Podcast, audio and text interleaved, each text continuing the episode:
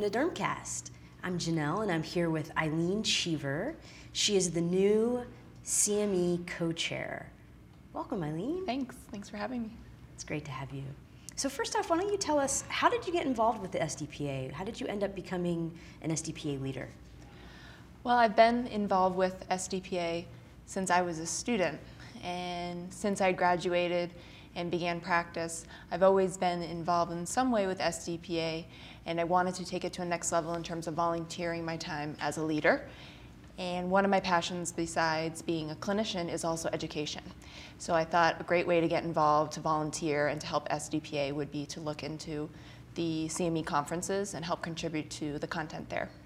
Fantastic. Well, thank you so much for volunteering. Absolutely. Well, what do you have on the horizon for us? What kind of sneak peeks can you give us about upcoming CME events?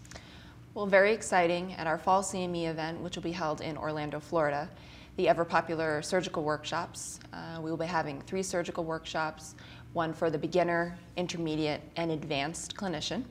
And we also have a workshop that will be focusing on contract negotiations as well as issues surrounding a very common medical complaint, hyperhidrosis. And we're going to be providing some education, some insight, and some tools for our clinicians to be better in tune with our patients who are suffering from such an important condition. That is awesome. So, why don't you tell us a little bit about where some future CME events will be? Well, we're very excited. We have the fall conference coming up in Orlando, Florida.